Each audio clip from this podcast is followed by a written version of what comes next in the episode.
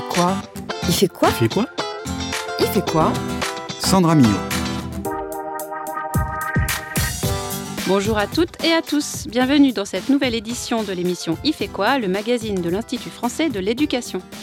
Dans cette émission, nous allons revenir sur les bouleversements engendrés par la mise en place de la plateforme Parcoursup dans l'accès aux études supérieures.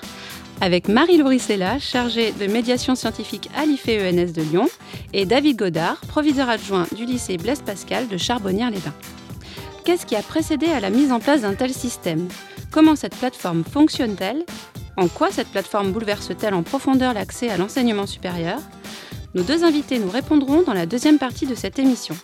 Puis ce sera au tour d'Alban Roblez, chercheur à l'IFE et au conseil d'évaluation de l'école, de se prêter au jeu de notre chronique Un mot, un chercheur autour de la notion d'évaluation. Mais commençons avec Claire Jordanengo, qui nous présente un palmarès. Bonjour Claire. Bonjour Sandra.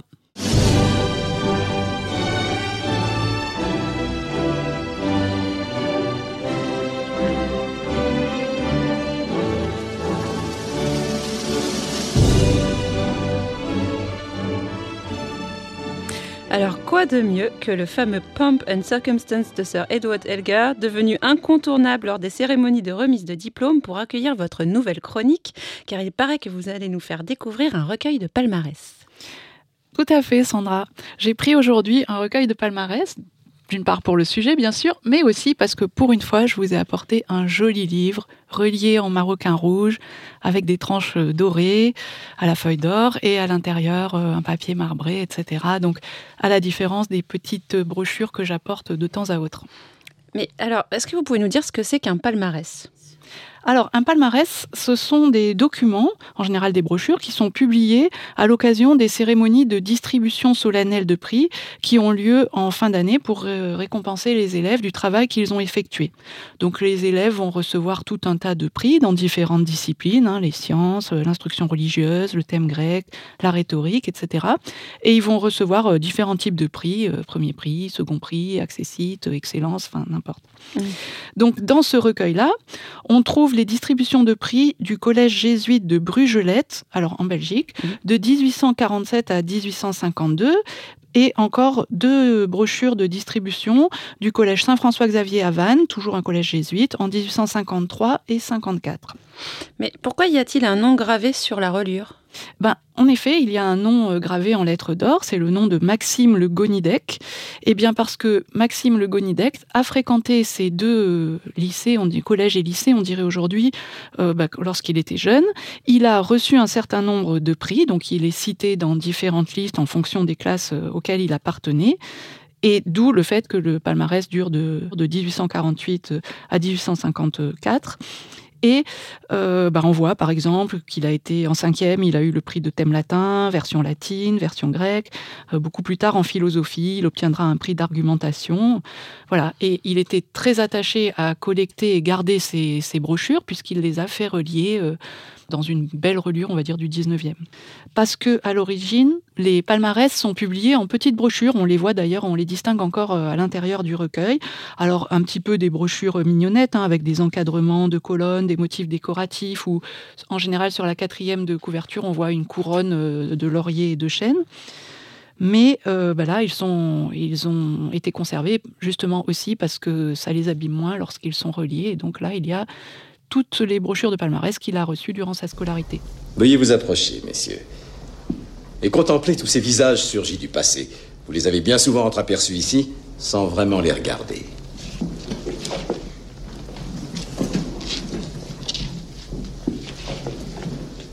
Ils ne sont guère différents de vous, n'est-ce pas?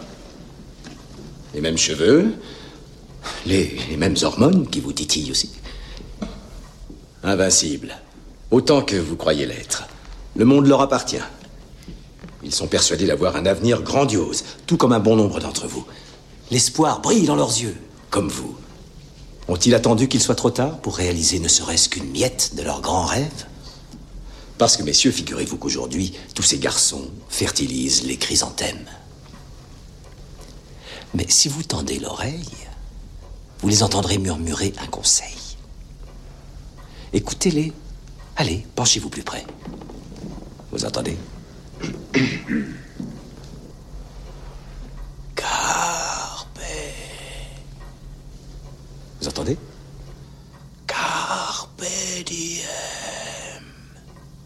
Profitez du jour présent, mes amis. Que votre vie soit extraordinaire. Eh bien, tout le monde a reconnu ce fameux extrait du Cercle des poètes disparus de Peter Weir, sorti en 1989, où on entend le fameux professeur Keating expliquer à ses élèves euh, qu'il faut donc profiter de la vie, carpe diem. Et donc, pour en revenir au palmarès, hormis pour flatter l'ego de celui qui le faisait relier, euh, quel est l'intérêt de conserver ces listes? Alors, il y a divers euh, intérêts, mais effectivement, il y a une petite partie euh, qui est pour flatter l'ego, mais c'est que ces listes, quand on en possède, enfin quand on en conserve plusieurs, ce qui est le cas par exemple à la bibliothèque, ça peut être utile à la fois on voit bon pour l'histoire locale ou pour retracer euh, le parcours euh, d'une personne, euh, peut-être devenue une personnalité, mais ça va renseigner aussi sur le système éducatif, sur les matières enseignées, sur l'appellation des différents niveaux de cours. on peut faire par exemple des études prosopographiques pour savoir ce que sont devenus les élèves primés, donc l'étude d'un milieu social par exemple. il faut savoir que ces listes, il y en a pléthore à la fois pour des lycées publics, pour des lycées privés, pour des lycées de filles. Euh, euh, nous, on conserve surtout des lycées français, mais il y en a également euh, dans d'autres pays d'Europe. Euh, par exemple, dans celui-là, ce qui peut être intéressant, la provenance géographique de beaucoup d'élèves est mentionnée. Donc, on pourrait faire euh, une, petite étude sur l'origine de ces internes, euh, sur le recrutement des jésuites, à la fois en termes sociaux, par exemple, le nombre de noms à particules est vraiment mm. très important, ou sur leur origine géographique, sur ensuite des réseaux de sociabilité qui vont se créer. Donc, c'est à la fois des listes qui peuvent paraître sèches et arides, et un petit peu tous ces listings de bons élèves, euh, peut-être même un petit peu peuvent faire sourire, mais euh, parfois également sont reproduits dans les palmarès les discours qui ont été prononcés lors de la cérémonie. Et là aussi, on voit toute une philosophie de l'éducation derrière. Donc, en ce sens-là, dans la mesure où on en a beaucoup, beaucoup, c'est très intéressant. Et à la bibliothèque, dans la mesure où on est spécialisé en éducation, on en conserve euh, un nombre assez important qui sont une, source intéressante sur l'enseignement au 19e et jusqu'au 20e siècle, puisque ces distributions de prix ont pu avoir lieu euh, jusqu'à la fin du 20e siècle, en tout cas. Hmm. Eh bien, merci Claire pour cette nouvelle chronique à faire figurer à votre palmarès. Il est temps d'accueillir nos deux invités Marie-Laure là, bonjour. Bonjour Sandra. Alors vous êtes chargée de médiation scientifique pour l'IFENS de Lyon et vous vous apprêtez à publier un dossier de veille concernant les nouveaux outils et les nouveaux acteurs de la régulation des choix d'orientation vers l'enseignement supérieur. Et David Godard, bonjour. Bonjour. Vous êtes proviseur adjoint au lycée de Charbonnières-les-Bains et votre témoignage nous intéresse particulièrement parce que ces dernières années, vous avez fait l'expérience de toutes les réformes autour de la loi ORE, qu'il s'agisse de la réforme mise en place de Parcoursup ou de la réforme du lycée. Car en effet, depuis 2018, la loi ORE, pour Orientation et Réussite des étudiants, plus connue comme loi OR, a décidé l'instauration d'un nouveau dispositif de régulation de l'accès aux études supérieures afin de garantir un meilleur taux de réussite des étudiants dans les premières années. Ce qui a généré de nombreux bouleversements au niveau scolaire, ou Bac-3, et au niveau supérieur, Bac plus 3, avec notamment l'usage de la plateforme Parcoursup, qui, faut bien l'avouer, devient une plus grande source d'anxiété pour les élèves que la simple passation du baccalauréat. Car il s'agit désormais de, je cite, réussir Parcoursup, le bac se voyant relayé à l'état de simple formalité. Alors Marie Rissella, lors de la rédaction de votre dossier de veille, vous avez procédé à un état de l'art de la recherche autour de Parcoursup. Elle n'est encore que parcellaire car toute récente, mais pouvez-vous nous rappeler les conditions d'accès à l'enseignement supérieur avant cette fameuse loi OR? Et surtout pourquoi a-t-on eu besoin de, de les réformer? Alors, avant, avant la loi OR, donc euh, avant Parcoursup, il y avait un système d'admission post-bac donc qu'on a nommé APB, qui avait été mis en place en France euh, en 2009 et qui a eu euh, donc cours jusqu'en 2017 sur l'ensemble du territoire. Et donc c'était la particularité de ce système APB, d'un système d'affectation vers l'enseignement supérieur, par le biais également, comme Parcoursup, d'algorithmes. Sauf que la particularité d'APB, euh, pour les formations non sélectives, c'est qu'elle n'établissait pas de critères on va dire, de sélection ou d'admission particuliers. Néanmoins, la question de la capacité d'accueil des universités et de certaines formations en tension se posait déjà euh, lorsque le système APB était en place. Puisque notamment lorsque les demandes étaient supérieures à la capacité d'accueil des formations, il y avait donc deux règles qui pouvaient s'appliquer pour les départager. La première, euh, c'était de favoriser euh, les élèves, les bacheliers résidant dans l'académie de formation. Ou deuxième solution, lorsque les capacités d'accueil étaient encore, euh, plus en tension, c'était la mise en place donc de, de tirage au sort pour départager les étudiants entre eux. Et d'ailleurs, c'est ce qui a entraîné un petit peu la chute de ce système APB. C'était une pratique qui était particulièrement euh, appliquée dans des filières en tension comme le droit, la psycho ou STAPS. Et c'est une pratique qui a été considérée comme illégale par le tribunal administratif de Bordeaux en 2016. Et c'est dans cette brèche que s'est engouffré finalement le gouvernement Édouard Philippe en 2017 pour proposer une réforme de l'accès à l'enseignement supérieur qui a donné la loi OR votée en 2018. Alors David Godard, vous, en tant que chef d'établissement, est-ce que quand vous avez eu vent euh, de ce changement de système euh, de régulation de l'accès à l'enseignement supérieur, vous aviez des attentes particulières? Alors comme euh, Madame vient de le dire, il y avait le souhait d'une sélection qui soit plus juste, puisque on avait des fois des tirages au sort, effectivement, et, des, profils d'élèves plus fragiles que d'autres qui étaient retenus sur STAPS. J'ai plein d'exemples en tête et qui euh, nous rendaient en grande difficulté pour euh, expliquer ça aux parents et aux, élèves. Donc il y avait quelque chose qui semblait un peu incohérent. En même temps, il y a un principe, c'est que tout bachelier peut prétendre à une formation à l'université et que ben, le principe de réalité qui faisait que euh, une vague importante de bacheliers était mise sur le marché de l'enseignement supérieur et que les places étaient comptées a fait qu'il a fallu que les universités et les lycées s'adaptent le nouveau système, Parcoursup, permet une sélection euh, de l'université, mais dans le même temps oblige les universités à proposer des parcours aménagés pour ceux qui n'auraient pas les compétences euh, requises pour, euh, pour réussir dans telle ou telle licence, promettait d'être un système plus, plus juste. Par ailleurs, il y a une différence aussi majeure avec APB, c'est que dans les vœux APB, les vœux étaient hiérarchisés par les élèves. Et il y avait un effet induit, c'est que beaucoup d'élèves s'interdisaient vœux ambitieux parce que quand on était retenu sur un vœu 1, les vœux suivants étaient écrasés et on était affecté sur son vœu numéro 1. Et donc, du coup, euh, beaucoup se disaient, mais est-ce que j'ai un profil pour demander une classe préparatoire, par exemple? Est-ce que si je grille mon vœu 1, je risque pas de me retrouver euh, à prendre difficulté sur le vœu 2, puisque je serais plus prioritaire par rapport à un BUT que j'aurais pu mettre sur mon vœu 1 donc ça, c'était vraiment un, un effet euh, pervers d'APB qui a été compensé pour le coup par Parcoursup, puisque maintenant les vœux ne sont plus hiérarchisés et que c'est l'élève qui, quand il reçoit les réponses, choisit euh, le vœu qu'il veut réaliser. Donc ça, c'est un changement majeur, même si un effet pervers de ce système-là, c'est que maintenant la période de choix s'étale beaucoup plus longuement dans le temps, même si elle était raccourcie par rapport aux premières années, et que du coup nos élèves sont pendant une période d'une 35-40 jours dans, un, dans, une période un petit peu d'attente et, ça correspond à la période des examens, ce qui est aussi un autre problème qui convient de souligner. Alors justement, on va y venir et je vous propose qu'on se penche un peu plus concrètement sur la façon dont fonctionne Parcoursup. Mais avant cela, écoutons Jean-Michel Blanquer, ancien ministre de l'Éducation nationale, à ce sujet. Dans les lycées, justement, euh, Jean-Michel Blanquer, ce sont euh, les notes de première et de terminale et les avis des professeurs principaux qui vont, qui vont compter pour les, euh, pour les, études, pour les futurs bacheliers? Oui, absolument, parce que le, mot-clé de, de, ce qui est en train de se passer et que vivent déjà les, lycéens de terminale, c'est le mot d'humanisation. Auparavant, on avait euh, le tirage au sort, on avait euh, quelque chose qui était euh, anonyme. Aujourd'hui, on a quelque chose qui tient compte de chaque personne. Et ce ne sont pas seulement des mots, c'est déjà une réalité, puisque depuis le mois de novembre, il y a un deuxième professeur principal en classe de terminale, c'est-à-dire qu'on arrive à avoir deux professeurs principaux, ce qui permet d'encadrer mieux les élèves et de leur faire des, des conseils, de leur donner des conseils. Et puis, vous avez aussi les conseils de classe qui se sont transformés dès la fin du premier trimestre davantage en un moment de, conseil pour les, premiers, les premières idées que les élèves formulent. Et puis maintenant, on arrive à, un moment important, puisqu'avec l'ouverture de, de, la plateforme aujourd'hui, il y a aussi quelque chose de plus personnalisé quant à l'information qui est donnée aux élèves.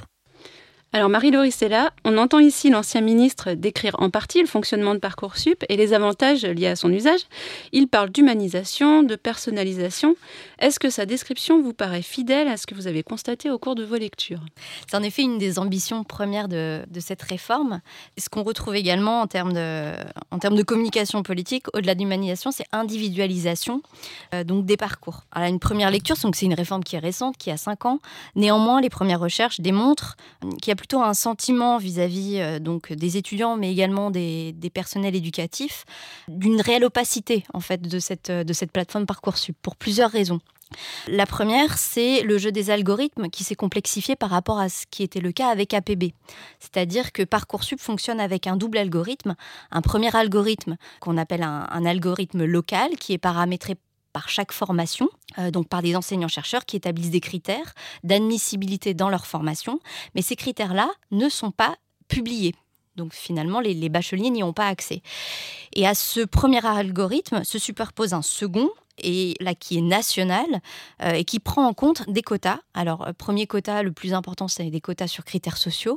Il y a également des quotas sur critères territoriaux. L'enjeu, c'est de favoriser la mobilité des étudiants mais également favoriser ceux qui souhaitent rester dans leur, dans leur académie. Et puis des algorithmes qui sont propres également à certaines formations euh, sélectives, donc comme des IUT ou des BTS, au sein desquels euh, il y a des quotas de bacheliers technologiques et professionnels pour favoriser leur accès à l'enseignement supérieur. Donc voilà, il y a une multiplication finalement de ces, euh, de ces algorithmes euh, le premier donc euh, n'est pas publié au niveau local, le second l'est au niveau national. Il reste néanmoins assez euh, technique et donc pour le décrypter, il faut un certain également un certain savoir sur cette sur cette dimension. Par ailleurs, Jean-Michel Blanquer dénonce la, une forme d'arbitraire qui se joue dans le tirage au sort. La pratique de parcoursup au niveau des formations d'enseignement supérieur démontre également que certes il y a peut-être moins d'arbitraire les recherches mettent en doute en, tout cas l'humanisation, puisque pour beaucoup de formations, et notamment les filières en tension, qui sont particulièrement visées par ce dispositif Parcoursup, si elles sont en tension, c'est qu'il y a un grand nombre de demandes. Elles sont difficilement traitables. Donc finalement, les fiches à venir ou les projets motivés d'orientation sont malheureusement très peu lus par les commissions euh, d'examen des vœux. Et donc, ce qui prime, ce sont des critères quantitatifs, donc ce sont des résultats scolaires, donc ce sont les notes. Donc finalement, si on parle d'humanisation et de traitement individualisé, la recherche en tout cas met un petit peu plus en, doute euh, cette dimension, en tout cas cette volonté politique initiale. David Godard, j'imagine que vous avez des remarques concernant le portrait que nous propose M. Blanquer. Je pensais notamment aux conseils de classe. Alors, les conseils de classe, eh bien, euh, profondément euh, changé hein, avec euh, la réforme du lycée, puisque en ce qui concerne en tout cas les premières et terminales générales, il est impossible maintenant de convoquer l'ensemble des professeurs qui interviennent dans la classe, la classe n'étant plus qu'un groupe parmi d'autres groupes, groupes de spécialité, groupes de langue, groupes d'options de terminale, groupes d'options diverses et variées, et on a très régulièrement des classes qui comptent plus de professeurs que d'élèves interviennent dans, les classes. Donc euh, ça éparpille aussi les équipes euh, pédagogiques et c'est un vrai défi que de pouvoir euh, créer les outils de communication entre les différents acteurs du parcours de, l'élève pour avoir une information cohérente et un conseil cohérent à donner. C'est une vraie difficulté. Et les conseils de classe sont maintenant réduits à la portion congrue puisque on sollicite les professeurs du tronc commun certains professeurs de spécialité, quand ils ont un nombre d'élèves par hasard important dans la classe euh, considérée, euh, viennent aussi. Mais en tout cas, on n'a plus en présentiel, tous ensemble, l'ensemble des acteurs autour de la table. C'est devenu impossible par la structure même nouvelle du, lycée. Alors après, par rapport à, ce que vous disiez, Madame Loricella, sur les effets euh, induits par la masse de candidatures euh, qu'ont à traiter les, formations qui sont très sollicitées. Alors l'Académie de Lyon est concernée puisqu'on a 10 candidats pour une place à peu près. c'est un des points positifs pour moi de, de, Parcoursup, même si après la gestion peut poser question effectivement, c'est que on ouvre tous les possibles à tous les enfants de, de la République où qu'ils soient. C'est-à-dire que l'interface qui progresse chaque année avec euh, une ergonomie toujours améliorée, avec chaque année de nouvelles formations qui, viennent, qui viennent implémenter l'offre initiale, ben, permet une information à l'ensemble des enfants de, la République, ce qui était peut-être moins le cas avant même euh, APB, puisque moi j'ai même connu le système où on envoyait des courriers dans les différentes écoles qu'on sollicitait. Et, et, pour le coup, c'est quand même un enjeu de démocratie. Le problème, et vous l'avez souligné, c'est qu'on ne peut pas se contenter de, de cette plateformisation, c'est un terme que vous et qu'il faut absolument mettre de l'humain parce que sinon, les plus éloignés des enjeux scolaires, donc les plus défavorisés, sont perdus face à cette masse d'informations. Euh, il y a peut-être aussi une question pour l'accompagnement des filles qui s'interdisent, qui se censurent, et, si on les laisse seules face à ces, interfaces, eh ben, peuvent limiter euh, leurs choix et leurs ambitions. Donc en fait, euh, je crois que la question, vraiment, c'est comment rajouter de l'humain, peut-être encore plus que ce que disait Monsieur le, ministre, pour vraiment que cet outil ne soit plus qu'un outil et que, euh, avec euh, des conseils avisés, nos élèves puissent prendre toutes leurs dimensions et, envisager les, projets les plus ambitieux, quels qu'ils soient, qu'ils soient filles, garçons, issus euh, des classes les plus défavorisées ou, autres. Alors l'instauration de Parcoursup a aussi engendré de nombreux changements euh, pour les personnels chargés de sa mise en œuvre. David Godard, j'aurais voulu savoir quels étaient euh, donc ces changements euh, pour les chefs d'établissement par exemple, les enseignants aussi, les nouvelles fonctions qui, leur ont été attribuées ou les conseillères les conseillers pardon d'orientation psychologue. Quels grands changements vous avez pu constater? Alors d'abord, il y a un changement tout à fait pratique, mais qui convient de souligner, c'est que le, les différentes opérations euh, techniques liées à Parcoursup, remonter des notes euh, et autres, hein, il y en a plusieurs. Il y a quatre pages de calendrier hein, qui déclinent euh, le, calendrier de 2022-2023 et qui mélange période d'information, période de mise à jour des données, des bases et remontée des notes. Et eh ça rythme de façon considérable l'emploi du temps des proviseurs adjoints souvent et c'est vraiment une charge de travail qui est importante avec une, interopérabilité des bases qui n'est pas tout le temps encore opérationnel, même s'il y a des progrès qui ont été faits, parce que la réforme, l'esprit de la réforme, c'est de lier donc la certification aux apprentissages et aux projets de poursuite d'études. Donc on a des bases qui doivent parfaitement concorder entre les bases des éditeurs des logiciels de notes, la base de traitement euh, du bac qui est LSL, puis après Cyclade, et puis Parcoursup. Et c'est un défi technique qui n'est pas, euh, qui est pas facile à relever euh, vraiment. Des nomenclatures, des centaines de pages de nomenclature, enfin bon, je vous passe les détails, mais ça c'est un premier point qui est quand même important, c'est qui change le quotidien du, du proviseur adjoint que je suis. J'ai passé des soirées entières à, saisir ce genre de choses. Alors après, il y a un autre point qui est la nécessité d'accompagner les professeurs principaux vers cette question de, de la formation à l'éducation, à l'orientation, puisqu'ils ont été désignés avec, à mon sens, une formation euh, lacunaire, mais je crois que vous partagez euh, ce, point de vue, et puis beaucoup de professeurs me, le disent, hein, malgré toute leur bonne volonté. D'autant plus, euh, c'est d'autant plus important que la nouvelle structure du lycée fait que les professeurs principaux de 2022 ont à accompagner des élèves qui sont avec des profils beaucoup plus diversifiés que ceux qui, en 2015-2016, accompagnaient des élèves en filière, qui étaient dans des classes en filière. Souvent, le professeur de maths accompagnait une classe de S, pour faire quelque chose de simple, donc il n'était pas étranger au projet que l'élève pouvait avoir. Donc c'est un défi vraiment qu'il faut absolument relever. Et cette question de la formation, on la relaye, on l'encourage. Là, par exemple, le 13 décembre, il y a une présentation euh, à Lyon 2 du panorama du supérieur. Donc, on, incite nos professeurs tout le temps plus à euh, se former là-dessus. On fait des fois des formations en interne aussi. On les fait sur les BUT. Enfin, voilà. Donc, c'est un enjeu important pour le chef d'établissement. Et puis euh, aussi, un autre enjeu, c'est que face à l'offre pléthorique et parfois pas, pas, vraiment de qualité qui est proposée aux élèves pour l'enseignement du supérieur. On doit multiplier, nous aussi, euh, des sessions d'information auprès des parents et auprès des, élèves, de telle sorte qu'ils soient vraiment outillés et qu'ils puissent euh, distinguer euh, les formations de qualité, celles qui sont inscrites au répertoire, de, de toutes les autres qui font florès actuellement, notamment sur la, sur, sur la ville de Lyon. Donc pour les chefs d'établissement, pour moi, ce sont les défis essentiels. Je voulais juste simplement rendre compte aussi de ces difficultés d'accompagnement des lycéens vers vers, l'enseignement supérieur, l'absence de formation, euh, l'absence aussi des conseillers d'orientation dont les missions ont été considérablement réduites. C'est-à-dire que euh, déjà, leur nombre, leur est, relativement restreint. Un conseiller d'orientation pour 1200 à 1500 euh, lycéens, donc c'est très peu selon les territoires. Et par ailleurs, en fait, à cette absence ou alors à ces difficultés d'accompagnement humain des lycéens vers l'enseignement supérieur ou vers l'orientation, tout simplement, se greffe un nouveau marché, un marché, euh, ce qui a été nommé par euh, la sociologue Annabelle Alouche, un marché de l'anxiété, donc de ce futur, euh, qui vient être comblé par des agences privées en coaching d'orientation, mais également des, des plateformes en ligne payantes pour avoir accès à des données ou à des accompagnements pour bien remplir Parcoursup, pour voilà, remplir toutes les, toutes les étapes et tous les prérequis euh, de ce passage important. Donc c'est un marché privé qui vient se greffer finalement à cette réforme qui est peut-être pas incomplète, mais euh, dont certains dispositifs peinent à se mettre en place, notamment la formation des enseignants ou l'accompagnement des, chefs d'établissement.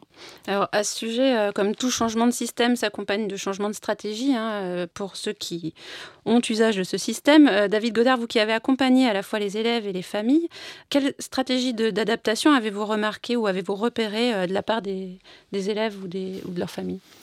D'abord, il y a un premier point qui convient de souligner, c'est que plus on a affaire à des familles issues de classes sociales favorisées, plus la stratégie est établie par les familles, et elle correspond à celle des élèves, parce qu'ils savent les choix qu'il convient de faire pour que la formation suivie par leur enfant soit une promesse de promotion sociale. Ils le savent.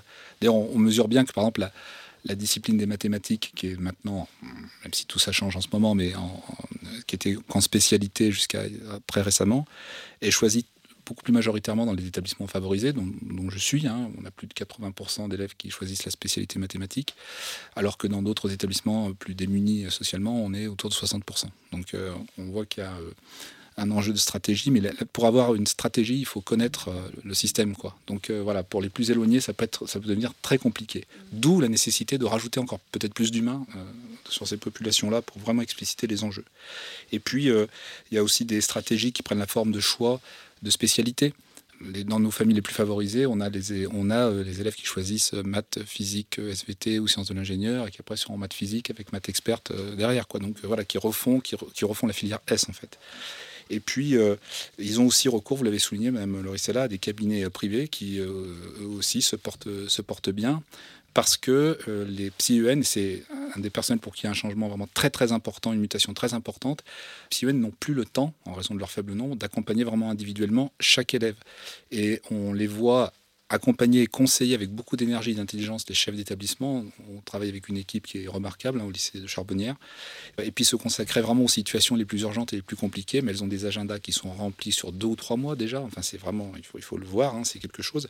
Elles organisaient par exemple auparavant les trois, quatre premières années euh, où j'étais sur le lycée, pour les élèves qui avaient été repérés, on a plusieurs euh, dispositifs, mais euh, en janvier, elles, mettaient, des ateliers de remédiation en place pour travailler avec eux et puis voir euh, éventuellement des réorientations ou travailler sur les méthodes de travail. Tout ça n'est plus possible maintenant puisque le temps leur est, compté, même si elles le regrettent profondément.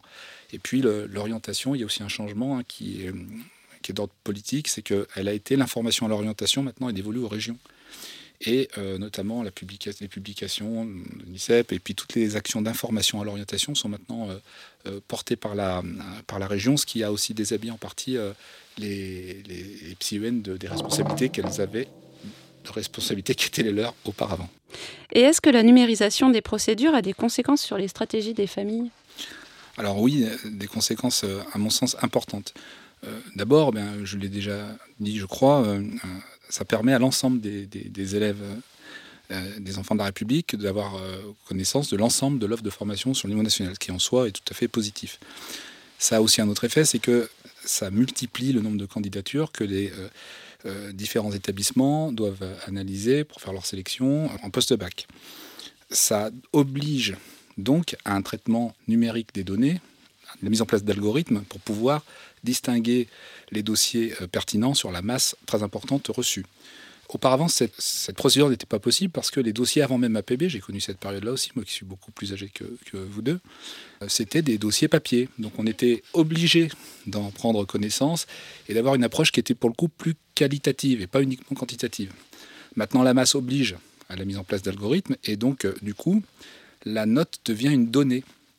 Et, ça a aussi une influence importante dans les rapports que les enseignants du lycée peuvent avoir avec les élèves et avec les familles, puisque euh, les familles, euh, pour certaines, savent bien l'importance que cette donnée revêt, puisqu'elle est une promesse, encore une fois je dis, de promotion sociale ou pas, et ça tend ça un effet de, ça tend les relations entre les professeurs et les familles. Et dans le lycée euh, où je travaille, il n'y a pas une journée sans contestation d'une note, euh, sans une pression mise sur un enseignant pour que tel élève soit inscrit au concours général, quand bien même il n'aurait pas le profil d'excellence euh, requis, mais parce que c'est un item, une donnée qui sera certainement sélective dans, le, dans la poursuite d'études. C'est un effet aussi de cette numérisation des, procédures qui, qui être de souligner, c'est-à-dire que résonnent dans les établissements des tensions plus importantes qu'avant à mon sens aussi parce que la procédure euh, est devenue numérique.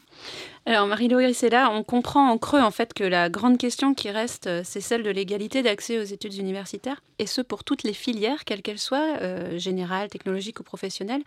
alors que nous dit la recherche à ce sujet? A-t-on suffisamment de données peut-être et de recul? La loi OR et puis Parcoursup, euh, c'est un ensemble assez récent puisque c'est une réforme qui a 5 ans. Donc on a un recul qui est partiel.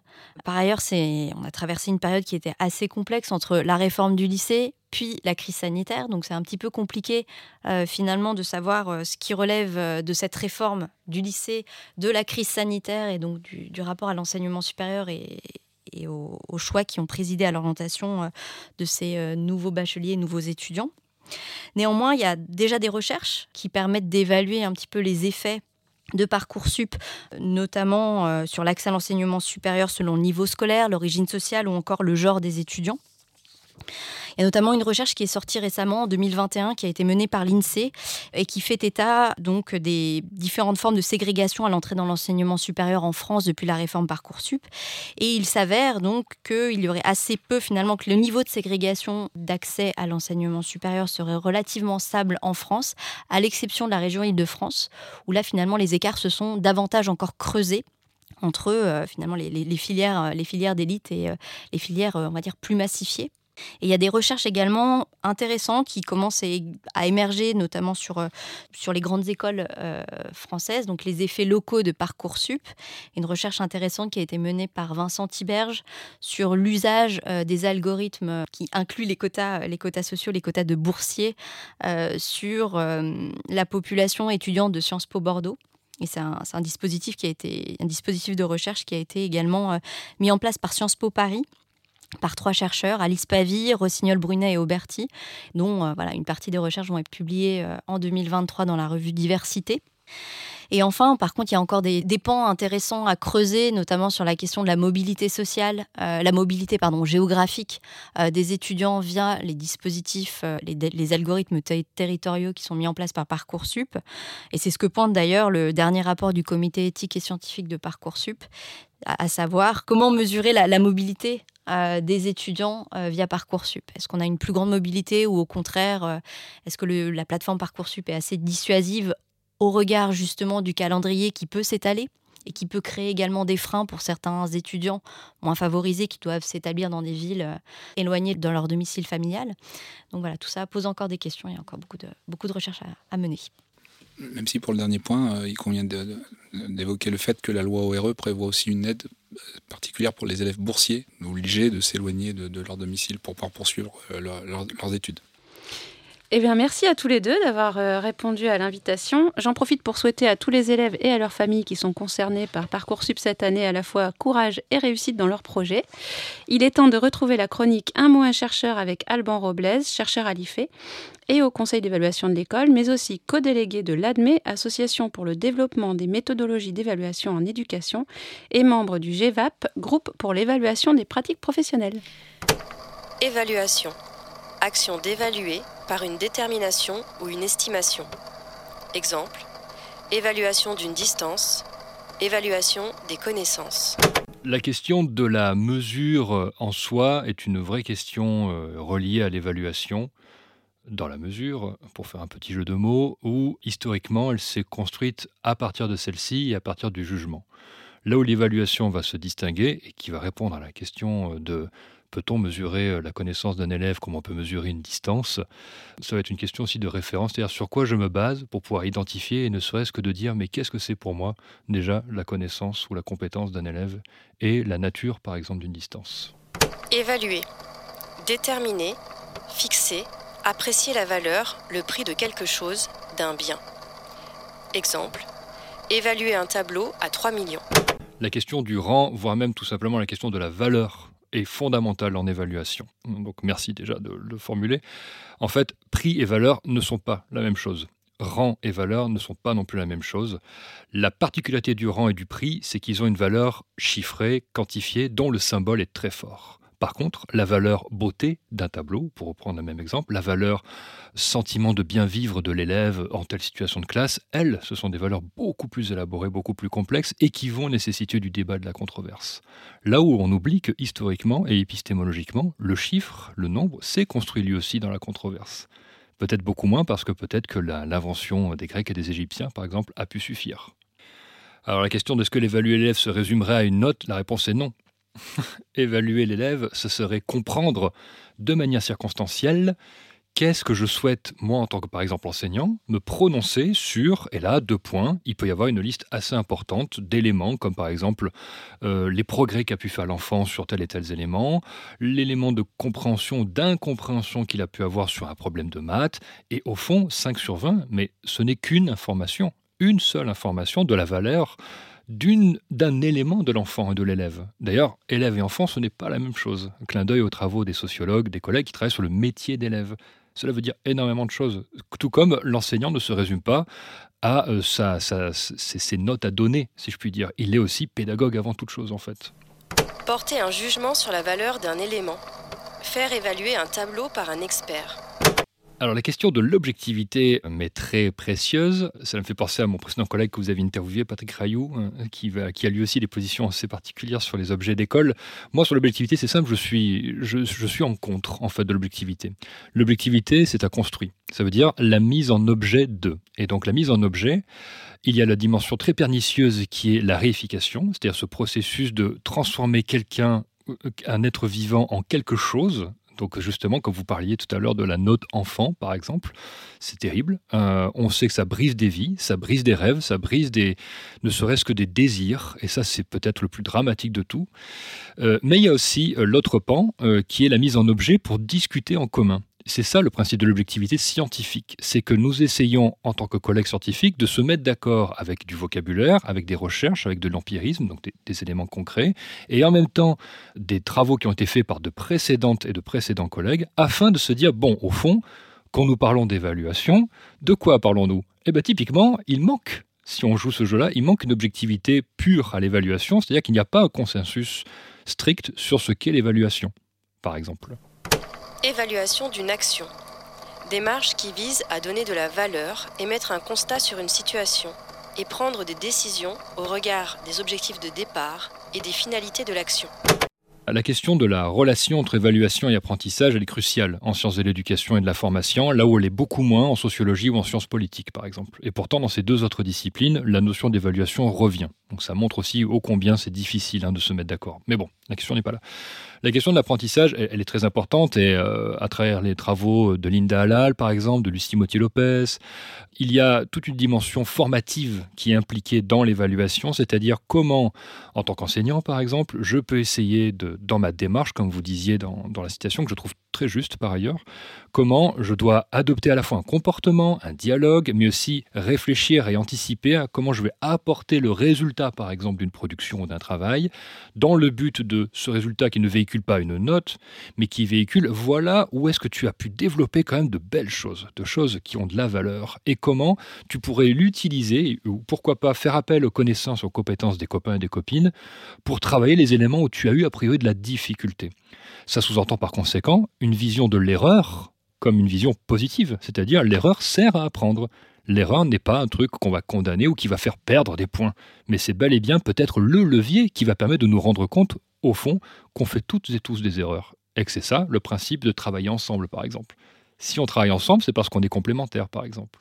Et non pas parce que le meilleur d'entre nous peut porter quelque chose. C'est une vision, et donc ça sous-entend une vision du monde quand même très différente. La mise en concurrence d'autrui ou alors la mise en coopération, c'est-à-dire opérer ensemble.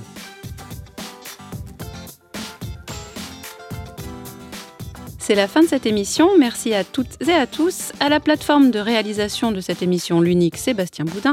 Vous pouvez retrouver toutes les informations sur notre thématique sur le site de notre web radio Cadécole à l'adresse suivante ife.ens-lyon.fr slash. À très vite